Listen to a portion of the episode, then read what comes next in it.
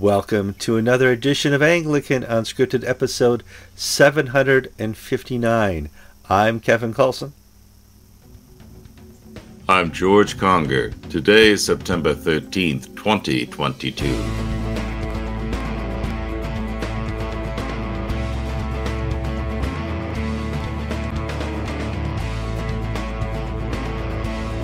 All right, welcome to another episode. We are glad you could join us, but a lot of you are new here, and the new people, we're going to help you out.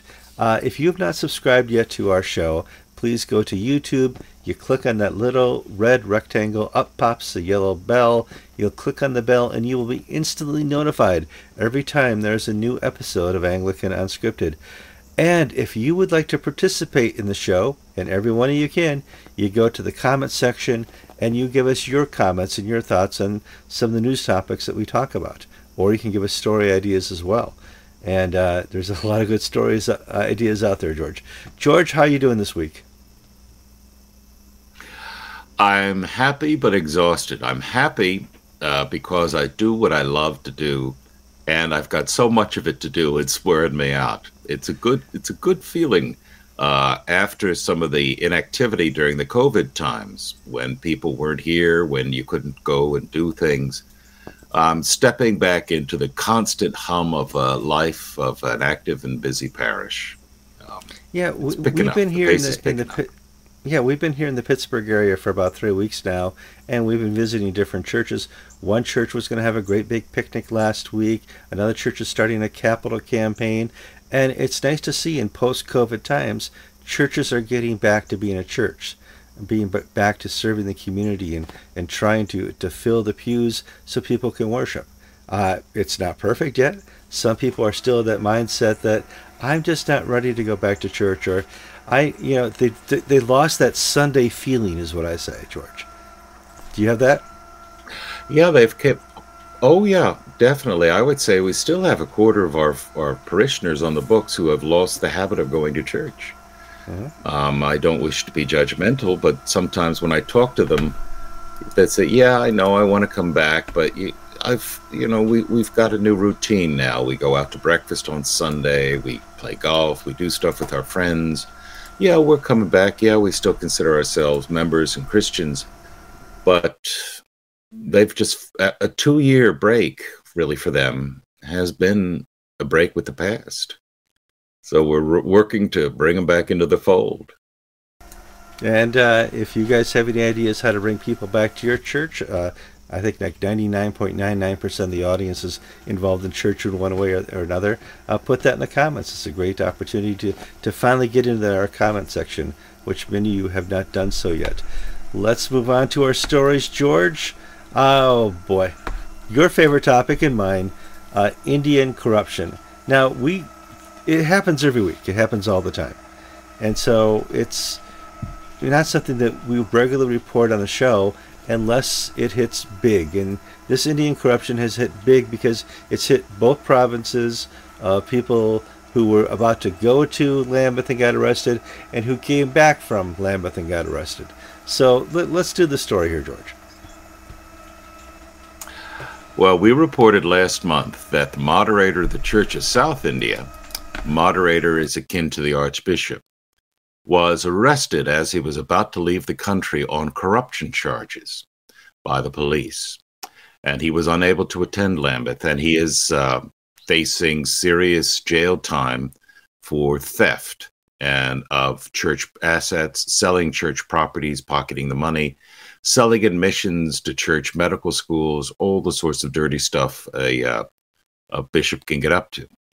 Well, the moderator of the Church of North India, the other Anglican church province in the Re- Republic of India, was arrested as he returned from the Lambeth conference. He was on vacation in Europe for a few weeks, and when he got back this past week, when he got off the airplane, he was arrested and has been in jail for four days. He'll be bailed out soon. Last week, as he was flying back, Indian Indian tax and uh, the federal police raided his home and office, and they found over $100,000 of undeclared cash in the Indian equivalent of rupees, millions of rupees, plus about $18,000 in US cash, a few thousand pounds, a few thousand euros, all undeclared. And this has turned into a political show as well because the local politicians are saying, aha, he's using this money that he's stealing to convert Hindus into to Christianity. He's using the money to pay people to become Christians. Yeah. And that's a recurring theme. In India, several states have anti-conversion laws where you're where if you offer money to people to become a different religion, you could get arrested. Now, of course, I can almost guarantee you that this this secret cash has nothing to do with converting Dalits to Christianity, untouchables to Christianity. It has to do with a bishop stealing, selling church properties, selling school places, pocketing money.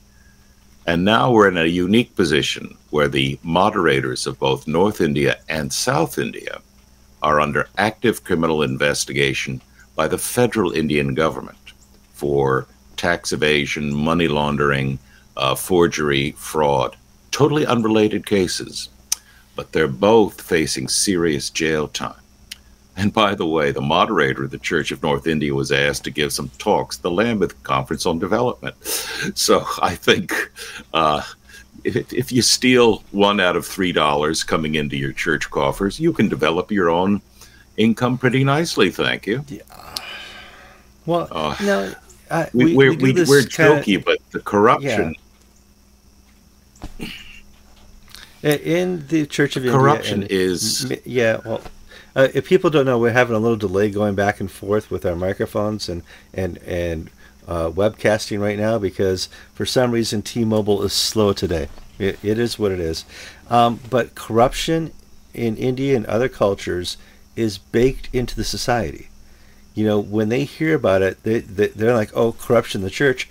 They're used to corruption stories in the police, in the government, uh, in your local schools, and especially now in the church. It's not something new that's happened in India. I remember the corruption stories from Egypt and all across the Middle East, um, in other parts of Asia. It, it's baked into the society, and the church should be there to unbake it, to remove it from the society, to be above reproach, and it's not. it's sad to be uh, watching another time the church has adopted the culture. Yeah, and we've reported recent cases of corruption in Africa, in uh, Malawi, in Zimbabwe, in South Africa, uh, in um, in Sierra Leone. Uh, corruption is part of the culture, the business culture, the uh, leadership culture in parts of Africa, and we've reported extensively on c- corruption in uh, the Anglican churches and the Episcopal churches of Mexico and Central and South America.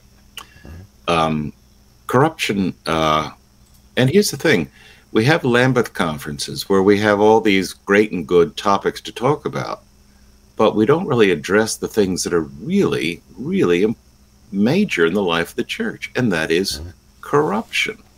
Uh, there, and it's not a one of the difficult things is that it's not a black and white case where all the corrupt people are in a certain camp. No. One of the original GAFCON primates, Valentin Mokiwa of Tanzania, was eventually tossed out for corruption.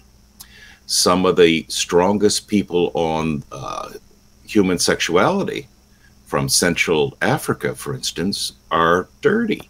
In other words, they have the right theology on this, but the wrong practice on that. And part of the problem that the conservative movements have had is that they do really do not want to get in bed with these dirty fellows, but at certain times they need their votes. And it's just a different and and then, of course, we have the corruption coming where money sent from the United States and America will buy and shape votes in the developing world and amongst the church.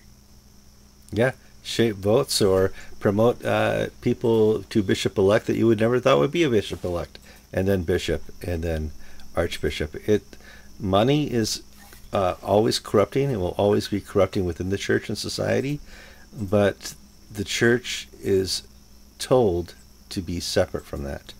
uh, it is instructed to walk It- away what- from that type of corruption. One of the things I really want to stress is that there are certain provinces that have gone out of their way to be squeaky clean. Mhm. I can think of Uganda in particular, where Uganda has no problem with there's even a whiff of financial or moral corruption. They act quickly. They even uh, this you know the former primate was uh, was found to have committed adultery. They didn't cover it up. They didn't tell George and Kevin, go away, be quiet. They told George and Kevin essentially before they told the rest of the country Sure. because they felt transparency and honesty and f- biblical fidelity trumped political considerations. So, No matter, yeah, no matter day, how much, uh, no, no matter how much it hurt. uh, Yep, yep. mhm. and it did hurt. It did. It's dread. I mean, Africa has a very different culture of leadership than the United States, and part of the African culture is what they call the big man culture. At the big man at the top, you just don't criticize or mess with him. And when you criticize the big man, even if he's the former primate, you are breaking the cultural norms. And the Church of Uganda has uh, put Christ uh, ahead of culture. If only the American church would do that.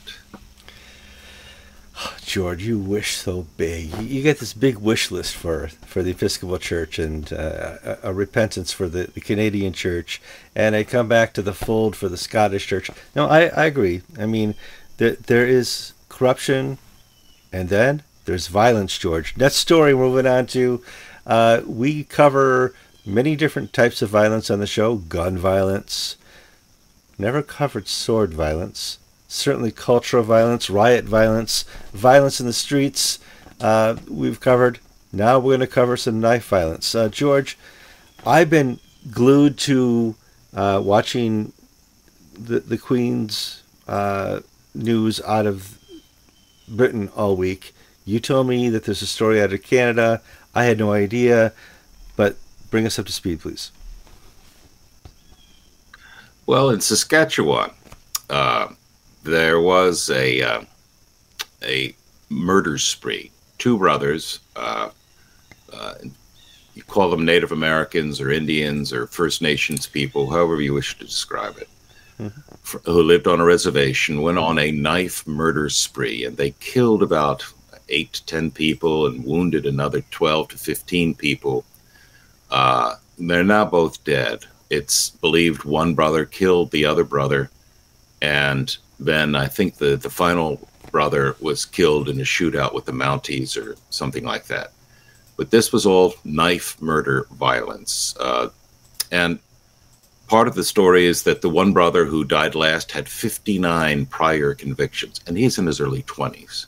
59 prior, excuse me, arrests for drugs and violence and this and that. And the Archbishop of Canterbury gave condolences and bemoaned knife violence. The bishops in Saskatchewan and Alberta had statements about, you know, knife violence and the problem of alcohol and drugs on reservations.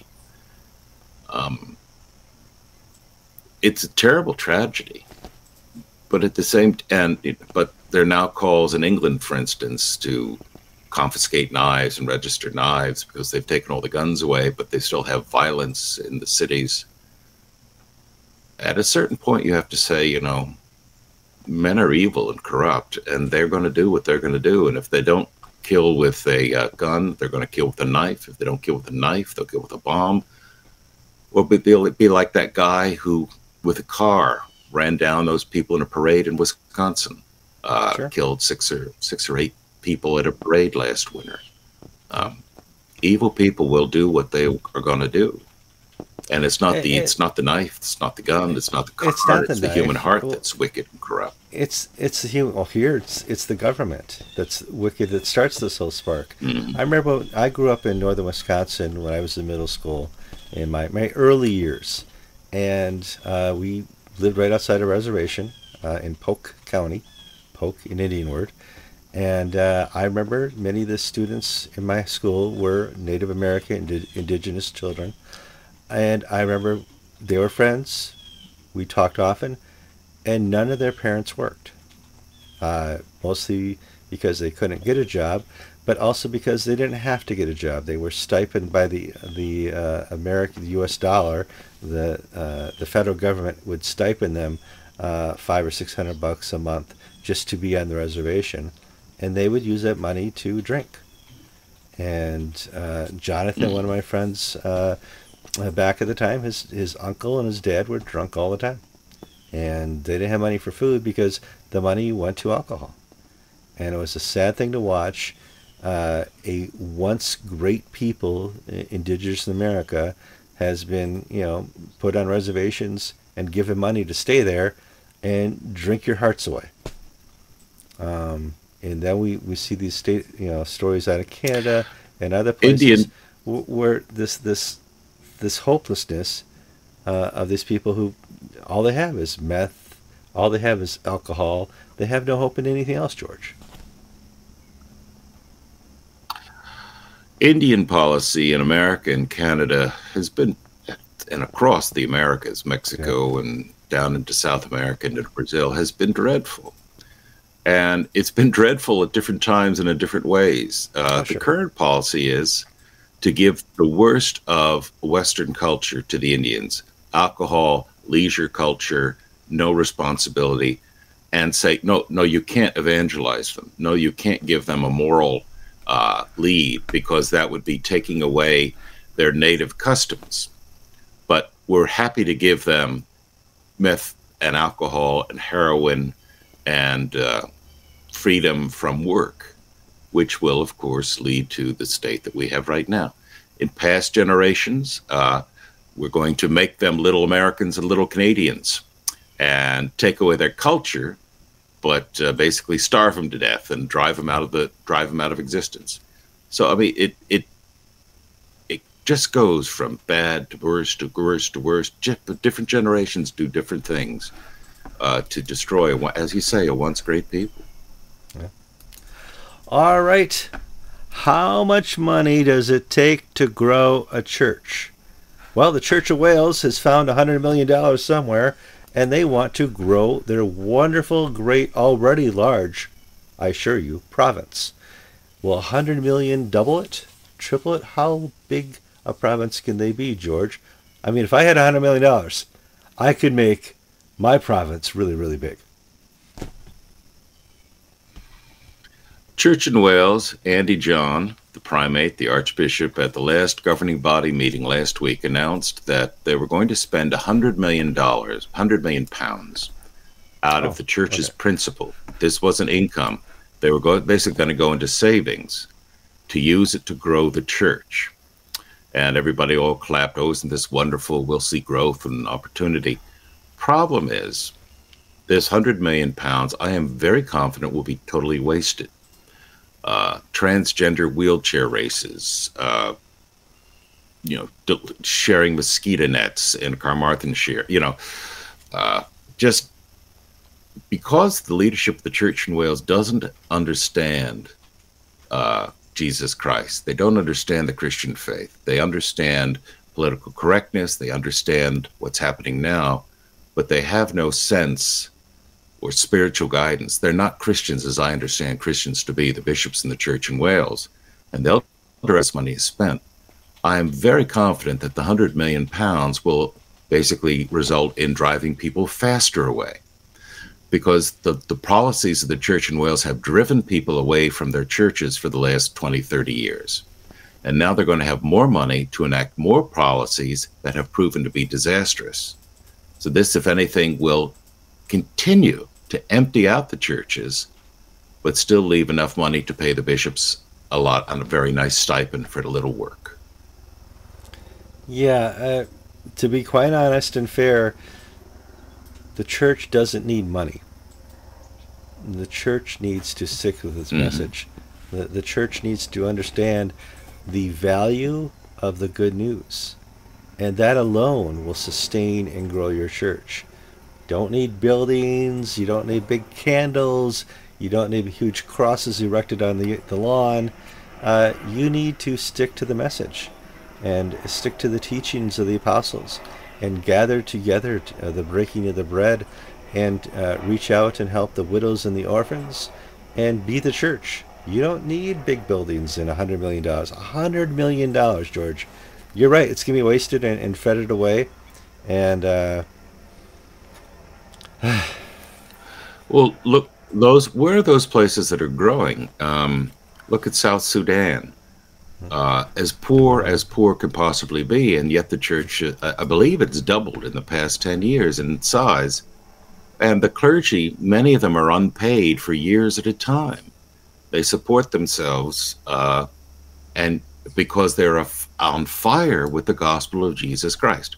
Not everybody is, of course, but um, I'll, I'll be vulgar and say my little church, you know, doubled in size before COVID over eight years, and we didn't get a dime from the diocese or the national church.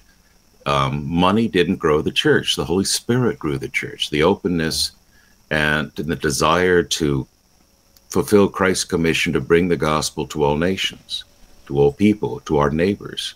That grows the church. And until there's a culture change or a mind change and the Holy Spirit moving in the hearts of these bishops and leaders in the church in Wales, they're just going to enrich some consultants with this hundred million pounds. In fact, we were talking in my humble opinion, my unhumble opinion, my I would like to be a woke consultant for the Church of Wales. Now, I, am going to give you a discount. My hourly rate to be a woke consultant for the church is $5,000 an hour. Kevin, that's all you're going to charge? That's all I would charge is $5,000 an hour with a retainer of a guaranteed 100 hours. That's not going to, that's a, a mm-hmm. fraction of the $100 million. And you would come out so much better having me uh, visit Ireland, not Ireland, visit Wales uh, for such a wonderful period of time. And I get to meet the new prince and princess, I hope. Well, George, we beat that story to death. Let's, yeah. Well, actually, Kevin, I think if they invested that hundred million pounds in Ireland, the church world would probably grow faster because all their bad programs will be dumped on the Irish, not on the Welsh. All right, let's move on to one more story before we talk about the Queen. Holy Trinity Brompton uh, has decided that they cannot take a side on a position, a major position uh, going on in the culture, and still succeed. And I thought we could talk about that a little bit, George. They don't want to talk about sex. Hmm.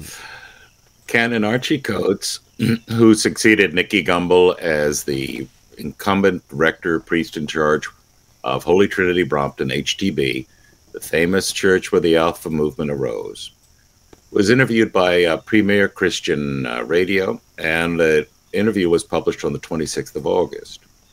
And in this, Archie Coates, who came from St. Peter's in Brighton, and Brighton is sort of the Key West or the Castro district of uh, England, a disproportionately high number of uh, professed homosexuals, same sex people, live in Brighton. Archie Coates was asked, will he be uh, pursuing the gospel teachings on human sexuality? And essentially, he said, uh, We believe what we believe, but we're going to downplay. We're going to basically put this on the back burner because we want to keep people attractive and attracted to Holy Trinity Brompton and the Alpha movement. And this is my interpretation of what he's saying. If we really speak out on some Christian issues, uh, we'll just alienate people and it won't be good for our brand. Now that that may be harsh, it may be unkind, and it's basically what Nicky Gumbel's position has been over the past ten years or so. H, you know, the Alpha movement at one time had been quite clear on homosexuality uh, as a sinful practice, mm. and now it's. I know, you know, American Episcopal churches that are fully into the gay movement. Uh, all Saints in Beverly Hills, for instance, are really active in Alpha, and they have a very large gay population in the congregation uh, because Alpha has dropped that as one of the issues. Um, is this the beginning of the end of Alpha? No. Is this beginning the is this the beginning end of Holy Trinity Brompton? No, but I think it is major disappointment that the soft evangelical, if you will, the Justin Welby side of the evangelical world has decided to seek popularity, seek accommodation with the culture rather than be faithful to the unchanging word of Jesus Christ. Yeah. I, so it's a disappointment, of, but it's not. One of the things I've observed, even within you know the Orthodox traditional Anglicans, is uh, I remember t- speaking in an interview to Archbishop uh, Duncan probably six or seven years ago, and he said, We do want to keep the main thing the main thing. You know, we don't always want to sit at a press conference and answer these questions uh, about homosexuality or be thrown into a corner or be trapped in our answers. We want to keep the main thing of this movement about the main thing. And so I can see the desire to, and especially in, in Britain, not always be uh, posed the question, so what do you think about blah? And I, I know Timothy Keller doesn't talk about it openly, uh, it, you know, to, to be oppositional. And it's just one of those things, George. How do we do it? Because it does need to be addressed. Eugene Peterson was the same way. Well, we just have to see how uh, Archie Coates goes ahead and where HTB goes with this don't ask, don't tell policy. Um, it could be that this is a way to attract people, and then once they're in the door, you can properly catechize them and evangelize them. Uh, who, who knows? I'm, I do not want to be too quick. Uh, I can say I'm disappointed, but I can't be condemned. I can't condemn them because I'm not in their culture, not in their shoes. But I wouldn't take this approach. No. I think from the bigger picture, it uh, hurts things like the uh, Global South Fellowship of Anglicans, GAFCON, the sort of international connections where those people who are natural allies who have an affinity with the traditionalist conservatives around the globe um, they are basically going to take the opposite approach from the global south. They're going into the Justin Welby uh, unity, unity, unity. Let's paper over the cracks and uh, promote unity, even though we're not united. Uh, that's but, my fear that yeah, uh, this will set a bad. This will start people down the wrong path. Justin Welby's fatal flaw was always to say, "I don't have an answer for that." He would, you know, when a mm-hmm. reporter would ask, "What do you think about uh, homosexuality and, and, the teachings of the church and our culture?" and he said, I, I, "I just don't have an answer for that." And, and if Trinity, Holy, if Holy Trinity Brompton says the same thing that they don't have an answer for it, then we can disappointed and, and be very disappointed. If they also start to raise the rainbow flag, it's okay to be disappointed. But if they're trying to find a way in a very vile environment that Britain offers uh, this topic to bring people into the church and let the Holy Spirit uh, do His work. Uh, I'll give you a little bit of a little bit of leeway, but not much. So, all right, final story, George. oh. Final story: the Queen. Oh. So, uh, the uh, Queen Elizabeth has died. We in the next heartbeat we had King Charles III, and it's a big topic because she was the supreme uh, guardian of the church. He has become the supreme guardian of the church. In his first speech as king, he said he would uh, protect the church. So we should talk about that, George. Yeah, this is a seismic event in. British cultural life, in their psyche. Uh, you know, the queen had to die one day, but when she eventually did die, it still came as a massive shock. Um, it, the only thing we're we're outsiders. We don't pretend to understand. We don't pretend to share or understand hmm. what's going on. But I liken it to the. I moved to England basically the week after Diana died in a car accident and I saw a degree of, and there was personal bereavement mm-hmm. following Diana's death, and now I'm seeing that same sense. Many people have a sense of personal loss with the Queen, and I don't think it's because she just lasted 70 years. Um, Uh, Franz Joseph of, of, Austria lasted 68 years, but he wasn't as beloved as Queen Elizabeth was. But I think it's because she was a constant uh, center in an ever changing world where Britain went from a global empire all the way into a member of the EU and now back out the door again. She was always reassuring, always optimistic. Uh, she seemed she projected a sense of embracing all of her subjects. And now that's gone. So that can, that, and it's also a link with the past of traditional England, a great England, uh, an England that held fast as the storms of the world surged around it. That's over.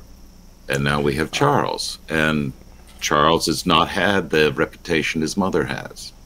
That doesn't mean he can't grow into the office of king. No, and I think one of the things you need to to really understand here is Queen Elizabeth is the last person of the greatest generation. When she died, we have lost that World War II generation. We have lost that generation that understands to be a servant. The Queen was a servant to her people unlike any other monarch you would ever see. She understood her role completely different than uh, majesties and monarchs of the past. And in as such, her death represents the death of the greatest generation. Uh, you look at millennials and, and other generations to follow, and you you got to be scratching your head, George, as to what's coming up, especially with with uh, with Charles. Well, well, from my American perspective, and my family hasn't lived in England for about 400 years, so we're as far away from England uh, as you can be in, mm. in emotional attachment. But my sense of her was that uh, she projected strength and resilience, a Britain that was self restrained, that was grounded in pragmatism, a Britain of tolerance and gentleness. And up against that, we have, excuse me, the cool Britannia of the Tony Blair era, which Charles seems so fully to embrace, where self restraint, pragmatism, gentleness, tolerance was changed for the church, was changed for what's happening now. Mm-hmm. And jettisoning the old just because it's old. Um, I have talked to some of our English friends, and some of them are very, some are, everyone is united in their admiration for Queen Elizabeth. Yes, there's some nut jobs out there in the US and in England who are, say, obnoxious things at all times and in all places. Uh, Kevin and George being two, but not on this issue. Uh, the uh, the unanimous view of those English and Irish and Scots that I've talked to in the past week has been this is a great loss. The view of going forward is very divided. Some are deeply pessimistic. They don't think Charles is up to it. They think that Elizabeth was the last Christian monarch, and Charles's flirtations with Gnosticism the rumors that he had secretly converted to Islam 20 years ago, all that stuff. Um, that moral center that the Queen still provided in a society that was fast collapsing, Charles is not going to be able to fill. Others have told me, well, you know, everybody does silly things when they're young, and Charles is no longer young, and hopefully he, he's settled into into uh, and that hopefully we can take his words at face value that he will protect the Protestant Reformed Church in England. He will be a moral guide and beacon. Let's hope. Yeah, let's hope. Well, let's. I I hope that nobody judges me for the stuff I spouted in the 1990s. You know, and that you know I, am accepted as the the uh, uh, what you see is what you get, Kevin, and the what you see is what you get, George. Um, yeah, Charles has at times got before a microphone uh, and said some pretty stupid things. Um, and he's certainly not the stalwart, uh, stalwart that uh, the Queen was. So We'll have to see what happens. If you're pessimistic about uh, the future of the monarchy in in England, I, I could see that. If you're optimistic, I could see that as well. It, but it's still week one of the new what, monarchy. What one of my friends said it really is unfortunate they didn't. They've changed the uh, uh, rules governing who will become queen. So after after the current uh, is it Prince Louis, the the, mm-hmm. the Prince of Wales' uh, son, after his children, it will not be the oldest male but the oldest child. And one person told me it's a real shame that that wasn't applied to Queen Elizabeth's children because they say Queen Anne is the best of the royals, uh, much much more of a uh, in her mother's mold than uh, Prince Charles. So, yeah, I, I, I, saw I saw reviews and interviews and many biographies of all her children this week, and Anne sticks out. You know, you, she would make a, a, good queen as well. Uh, now, we have a large English audience, uh, and it would be a great opportunity for you to go to the comment section and tell us what you think uh, about what's uh, certainly your memories of the Queen and what you think uh, are, are going to be the greatest challenges for uh, King Charles III. It's going to be an interesting time. Uh, it will certainly keep this program alive, George. Yeah, and I think Kevin and I should say that you know we are we acknowledge we are foreigners. This is we're commenting about somebody else's family, mm-hmm. so we may have it completely backwards because we do not share the emotional ties that uh, that many of the English viewers, Irish, Scotch, Welsh viewers share well, we, yeah, but we've seen comments on uh, Facebook and Anglican on Unscripted on YouTube already, where people have asked, "Well, Charles is an admitted adulterer, and he's now the head of the, the Church Supreme, uh, the the uh, garter of it. What do we make of that?" And I think it's too too too soon to say anything um, in regards to that, George. What do you think? Well, he's the, he is well, that technically speaking, yes, but yes. technically speaking, no. Charles is the, the, the the monarch is the supreme governor of the Church of England, but that doesn't mean it's the head of the Church of England. Correct. Yep. Uh, Christ is the head of the Church, Church of England, and the Church of England is governed by its synodical processes. So it's not the Queen or the King, it's not the archbishops, it's not the bishops, it's the synod that governs the Church of England. So Charles human in other words, Charles is a representative embodiment of the crown, which is an institution. He happens to be a flawed human being, of which we are all flawed human beings. His personal flaws, from a from a public relations perspective, hurt the monarchy, hurt the crown. But from a legal and traditional and historical perspective, they have no bearing whatsoever on the crown because the crown is greater than Charles. Oh, absolutely. In fact, uh, Charles As, is living... so I so I so I Floridian uh, with no personal uh, ties to this would say. Yeah, and, and as a, a, nomadic person with no no home right now, uh, I would say as well. You know, Charles has the life, the beginnings of a life of a great biblical character. Okay, and uh, most biblical characters start out horrid and finish strong. And we, we pray the same for uh, King Charles III. All right, George, have we talked this uh, topic out? We get a lot of comments. You guys don't know what you're talking about. You're right. We don't live there. so, what do you think, George? We we up? We down? What's going on? well, the only thing we left off our list list was the Diocese of Southern Cross is doubled in size. That didn't take long. Well, give us the news. Did uh, yeah, uh, Peter Judge Mears, uh, rector vicar of St. John's Wishart in the Diocese of Brisbane, is now the second priest to join this di- the new diocese uh, led by Glenn Davies. And I expect there'll be more parishes across Australia and in Brisbane that will do, join the non geographic traditional Anglican diocese in that country. All right. I'm Kevin Kallsen. And I'm George Conger, and you've been watching episode 759 of Anglican Unscripted.